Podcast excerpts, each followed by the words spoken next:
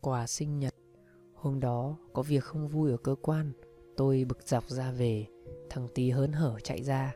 Ba, cho con xin 10 nghìn. Không có. Tôi quát, nó thút thít chạy vào. Bữa cơm tối chẳng ngon chút nào, Tôi đi ngủ sớm nhưng vẫn trằn trọc mãi. Chuyện bực dọc ở cơ quan, Cô tí lặng lẽ đến bên. Con mừng sinh nhật ba. Nó ngập ngừng. Con không có tiền. Nó đưa gói quà, Một cái thiệp giấy vẽ lem luốc. Với hàng chữ nắn nót. Happy birthday.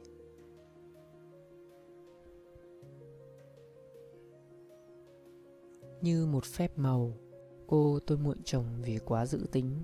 Ruột thịt cũng chẳng ai muốn gần, Đành lấy người đàn ông quá vợ. Cô tôi coi Lộc, Con riêng của chồng như cái gai trong mắt. 6 tuổi, Lộc làm đủ việc mà lằn roi mới, Vẫn chồng lên dấu đòn cũ. Lộc 15 tuổi, Bố chết. Đinh ninh Lực bỏ đi, Nên ngày mở cửa mà, Cô tôi đuổi khéo.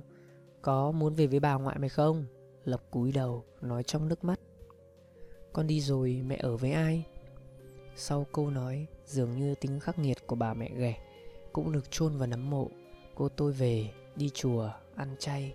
Lộc trở thành cậu ấm, Rồi trở thành thạc sĩ. Mẹ con yêu thương như một phép màu. Nó, Ba nó bỏ đi lúc nó còn đỏ hòn. Ngoại và mẹ nuôi nó trong nghèo khó, Đau khổ và cả hạnh phúc. Được vài năm, Cái đói nghèo cướp mất ngoại. Thiếu hơi bà, Nó ngằn ngặt khóc đêm.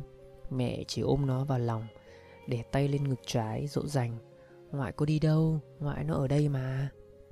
Vậy là nó nín, Rồi mẹ cũng theo bà.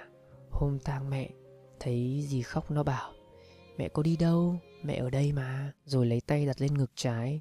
Chỗ trái tim, Nó dỗ thế mà gì chẳng nín. Lại ôm nó khóc to hơn.